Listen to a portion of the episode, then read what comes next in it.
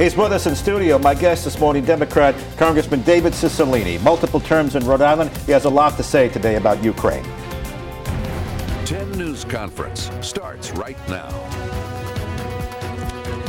Good morning, everyone. I'm Gene Valicenti. This is 10 News Conference. Big weekend in the news. Rhode Island Congressman David Cicilline joins me in studio this morning. Congressman, nice to have you. Good to be here. A lot going on in the world, certainly. Yes. Let's dig right into it. Our time is limited. On Ukraine, were you on a phone call last night? Were you briefed by some high level people? Tell me about it. Yes, uh, last night our caucus was briefed by General Milley, uh, Secretary Blinken, Secretary Yellen, uh, uh, General Austin, and Secretary Raimondo uh, about the current uh, status in Ukraine. Without de- de- delving into what you can't speak about, what can you tell me?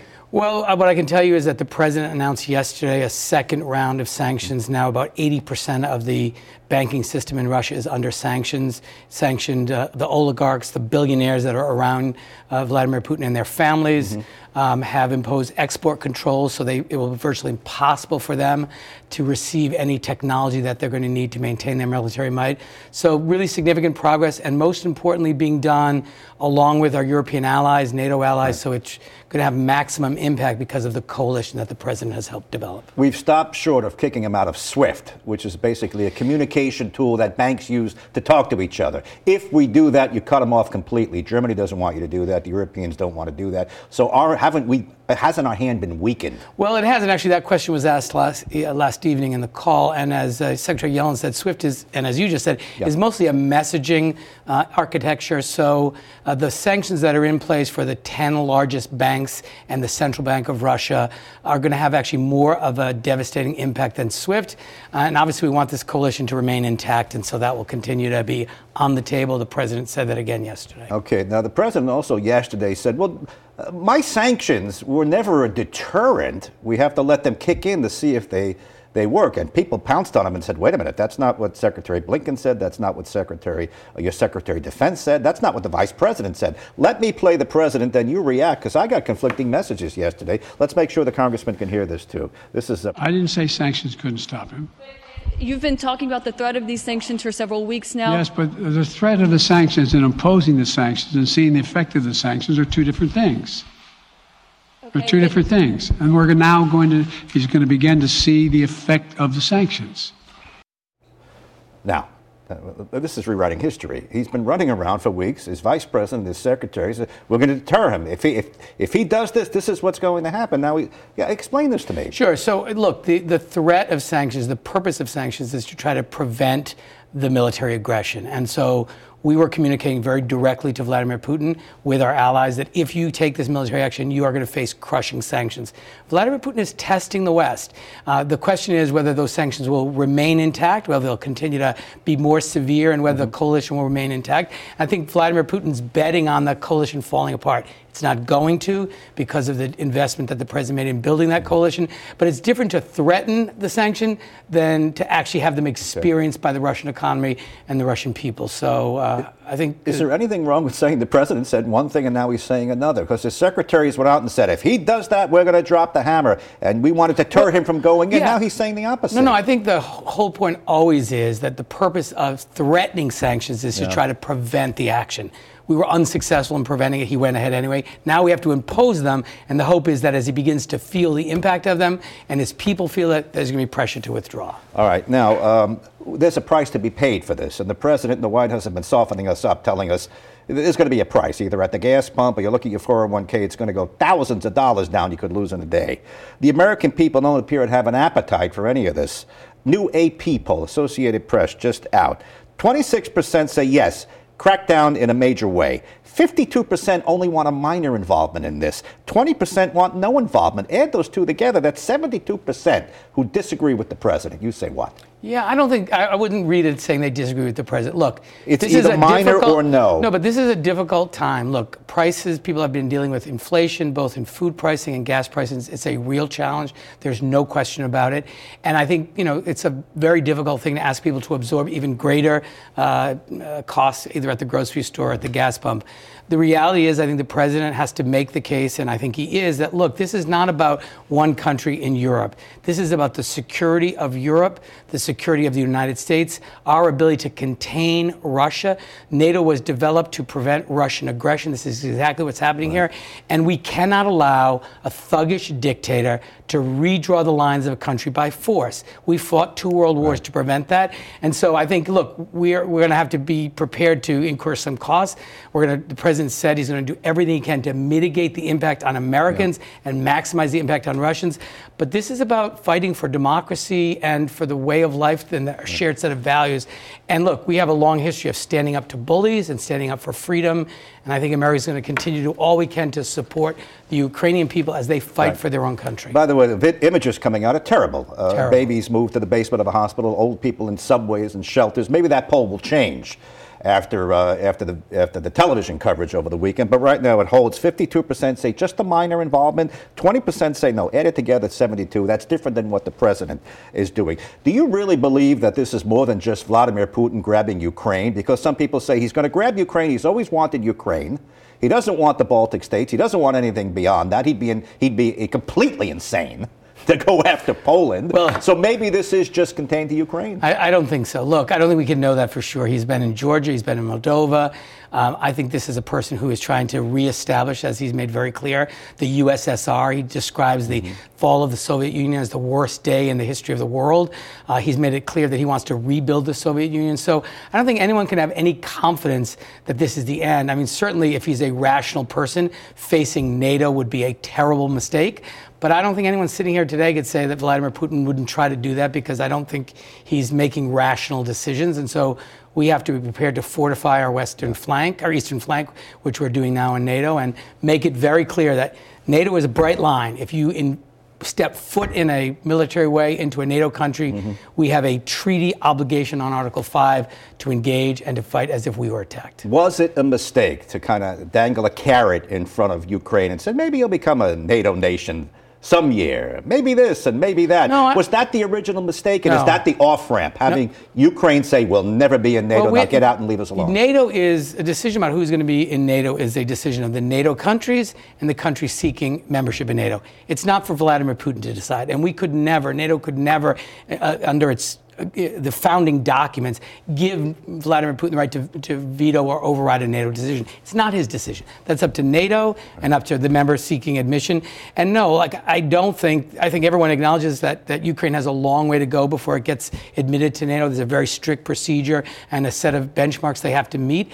But that's for the NATO countries and for Ukraine to decide. They get to decide do we want to be part of the West or part of the East? They have a sovereign country. They get to decide who they want to be allies with and who they don't want to be allies with. That's not up to Vladimir Putin, plain and simple. I understand that, but among the, Na- the NATO member countries, was it a mistake to make entreaties to the Ukraine, knowing this is how he's going to behave? No, look, and that may be the off ramp. I heard a general say that last night. Another analyst, look, you've got to guarantee it's never going to be in NATO. You can't, you can't give, you cannot give Vladimir Putin that assurance. You cannot tell a country you do not have a sovereign right to decide whether you want to be a part of NATO. That's the right of the Ukrainian people to decide. It's not the right of Vladimir Putin. There are other ways you can provide provide security uh, assurances to Russia. But let's be clear NATO is a defensive organization. It has never offensively invaded anywhere. This is about, it was created to defend against Russian aggression, which is exactly what it's doing. So this notion of, you know, Russia feels mm-hmm. insecure mm-hmm. about Ukraine is preposterous. It's not true.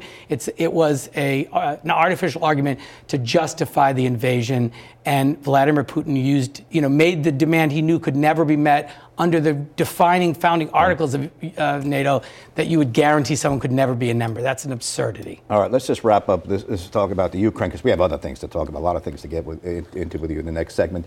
Uh, if he takes it all, which it appears he has the might and the strength to do that, he's supposed to be just miles from Kiev today. Uh, if he takes it all, where do we go next week? He's got it. It's his. Now what? What's yeah. the next step? Look, I, I, don't think it's going to be that simple. I think the one thing that I was struck by when I was in Ukraine recently is the, the will of the Ukrainian people to fight for their country. Every person we met said, I've tasted freedom. I am not going back to being part of the Soviet Union. I'm willing to die for my country. So I think this could be a much longer engagement than uh, Vladimir Putin thinks, and people are going to continue to resist.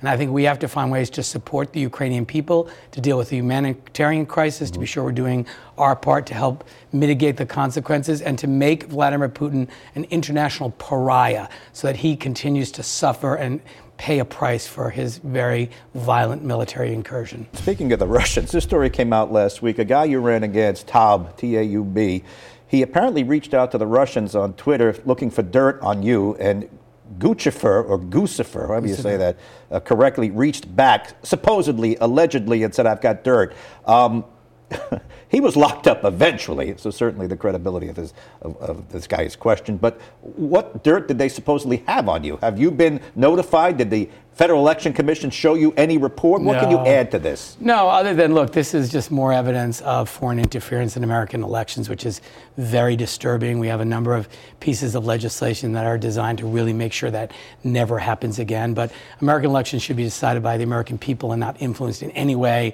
by Russian intelligence services. So uh, I was startled to hear that. Um, but uh, you know, we've got to make sure that we protect our elections. All right, so nobody, nobody from the government has come to you and said, listen, the Russians were going to sell this to this guy, and here's what they, nothing, there's nothing exists to look at? Not that I'm aware of. Right, you learned it. You learned it in the newspapers or in the news, like me. Yes. Were you surprised? Were you Yes. amused? What? I was sort of surprised. I mean, uh, yeah, I was surprised. All right, let's move on to politics. Last time I interviewed you, you bristled when I asked you about the president's competence. You really did, and you said, "Oh, that's not an issue," and blah blah blah. Well, since then, uh, Rasmussen um, has a new poll. 56% say the president is not competent. 42% say he is. It mirrors a, a CBS poll came out uh, few months ago. 51 49. That's a legitimate question, isn't it? As to whether the president is competent. Uh, and you know what? CBS even asked uh, the first lady that question directly, and the president himself was asked about this Yeah. directly. This has become a legitimate question. No, I wouldn't say it's a legitimate question. Look, you're Even you're- though CBS and Eh, all look, these polls. I, I think the president has demonstrated extraordinary competence. Uh, this is a president who, when he took over, just to give you a few key facts, uh, about a million Americans were vaccinated. Now over 200 million Americans are fully vaccinated. This is a, a president who presided over the largest job growth on recorded, uh, hidden recorded history of Mm-hmm. almost 7 million jobs last year. Uh, this is a president who led uh, the enactment of the American Rescue Plan and a bipartisan infrastructure bill that are going to bring a total of almost $4 billion to Rhode Island alone, create millions of jobs across the country. He's dealing with a multitude of both international and local challenges. And in every instance, I have seen him demonstrate extraordinary competence and skill. And uh, I think those questions are continue to be sort of Republican talking points. And uh, you know, gets repeated often enough, people Okay. start to reflect it in polls. But I have tremendous. I mean, I both I've observed the president, I've seen his work, and I don't have any question about. Well, I won't challenge that. When he's been in your presence, he may have been sharp, but sometimes he looks sharp, sometimes not. He looks We a little all that happens with me. I look tired I, I- sometimes. no, I've never seen that that wide a spread in your appearances. Well, I'm a but, little, you know- but listen, 56 no, 42 yes. Rasmussen just came out. It mirrors CBS. Which, but by the way, it's not a Republican No, stronghold. my guess- 51 49. yeah. And CBS asked the First Lady. Yeah. It's a legitimate question. No. I don't think it's legitimate. I think the reality is that reflects, unfortunately, the partisan divide in this country. I bet you every person in that poll who questioned it a Republican, everyone who didn't Democrat. I think it's just another kind of uh, question that divides on Republican and Democratic lines. Sadly, I don't think it has anything to do with, with real facts about the president's competence. Uh, Speaking of divides, listen, you've got a feud going on with Tucker Carlson. do I? You do. Oh, I. Oh, come on. You know that. You were on C- MSNBC. You took the bait, and you, of course you know that because you just wrote a letter. You're raising money off it, Congressman. I said Let Tucker- me, let me set it up, and then I'll sure. let you. So honestly, you know, I always give you enough time. Uh, you, you were on MSNBC. You took the bait, a question about Tucker Carlson's support for Putin. You laid into him. The next night or that night, he laid into you, and I'll play a little bit of it. And you're critical of him trying to get an interview with uh, with Putin. So let's play a little bit of this, and then you can set it up and tell me about this Sure. feud that you know about. Go ahead. Cicilline was particularly exercised that this show had sought to interview Vladimir Putin. NBC News interviewed Vladimir Putin not long ago. That was completely fine. But our efforts to do the same are not allowed. They're, quote, un American. Two issues here. You're mad at Tucker. By the way, you want to fight with him, you go on his show, right? That's I, I don't want to get between you and you and him, but you're mad that he expressed not support for Putin, but questioning why are we going in there at, at all? Tell me it. Yeah, I, I think what's very important here is that um, Fox News and certainly Tucker Carlson in particular have uh, become really a mouthpiece for Russian propaganda. This is the same broadcaster, or I wouldn't call him a journalist, whatever he is, who went uh, to Hungary to interview Viktor Orban and to elevate Viktor Orban, who is an authoritarian leader, who is you know, behaving in ways inconsistent with democratic values. He's, you know, he's now promoting what's the difference between Russia and Ukraine? They're both foreign countries. Well, the difference is one is a democracy with a democratically elected government. The other one is run by a thuggish dictator who is hmm. suppressing freedoms in Russia. What's the difference? Like they're the same thing. It is preposterous and dangerous to try to equate those two things. And I think he has used his audience to sort of make this claim of like, what's the difference? Why do we care? Which I think is dangerous. This, this is a very dangerous individual mm-hmm. who's now invaded a sovereign country, undermining the national security interests of the United States, killing innocent people. And to, the idea of wanting to give yeah. him a platform to spread Russian propaganda by coming on a show, I think is disgusting. Why don't you go on a show and tell him that? You used to go on his show. I used to go on his show when I thought there was an opportunity to have an actual discussion about issues. I no longer think that's the case. Okay. And I understand. You, you, you, are interpreting what he said your way. I get it. I follow that. You, you, well, it's not just me. I think uh, anyone no, no, who watches right. it thinks I, that giving, giving, elevating people like Viktor Orban, mm-hmm. uh, and you know, was the next person he's going to have on his show is Duterte from the Philippines. I mean, these are brutal, violent dictators who are undermining democratic values in their countries, and we shouldn't be elevating. Them. I think his his comments on Putin are one thing. Why are we going after Putin? Why are we so mad at Putin? Why we're going after Putin because he's a murderous thug. I understand. Who is uh, you know puts his opponents in prison, tries to kill them, slaughtered a journalist. Uh, and the list goes on and on. I'm just trying to set up the issue between you and him. That's no, it's not an issue, issue between you and him. This is about defending America's interests, and I don't think it's appropriate for someone who has that much of an audience okay. to use it to elevate Russian propaganda. All right, let me just push back a little bit. What he said on Putin and how he feels about Putin, that's one thing, and you can disagree on him, and you don't want to go on a show, that's fine. But the notion that he shouldn't have an interview with Putin, well, why not? You know, uh, Mike Wallace had the, had the uh, Ayatollah on right after the hostages were taken, and uh, CBS had another interview. Well, Dan Rather right. had an interview with, I don't uh, think anyone, Saddam yeah, before we went I in. I don't think anyone has confidence that he would have an interview as a journalist. It would be used as a a propaganda uh, event because Vladimir, because uh, Tucker Carlson is being played by the Russians. I mean, you look at the way he's defending their conduct or defending Vladimir Putin. I think it wouldn't be an interview like you would give or an interview like a real reporter would give. That'd be a different story. He is, would basically use that platform to elevate this Russian narrative, Russian, and I think that's a mistake. Okay, all right. Listen, I, from a journalist, it's like whoever gets that interview with Putin. Absolutely. For a journalist, I wouldn't interview. call Tucker so Carlson a journalist. well, okay. That's the disagreement. He's an opinion person, and his opinions are really obvious. So. Okay. I got to move on to other things. If you want to fight, you can go on a show. I have no interest in fighting. Well, I know, but you you did raise a fundraising letter. You outlined it, and at the bottom it's click here to donate. My so fundraising never let a good opportunity yeah, go course. away. All right. Absolutely right. Let's move on to uh, other things. Uh, Rhode Island got a billion dollars in CARES money a lot of money to spend. And uh, a lot of the advocates have their hands out. Do you know there are five times the requests for the billion dollars that we have to spend? Uh, and it seems that the poverty advocates and advocates for the homeless, they all have their hands out. What was the spirit of that money? Shouldn't that be spent for all Rhode Islanders? We've all suffered.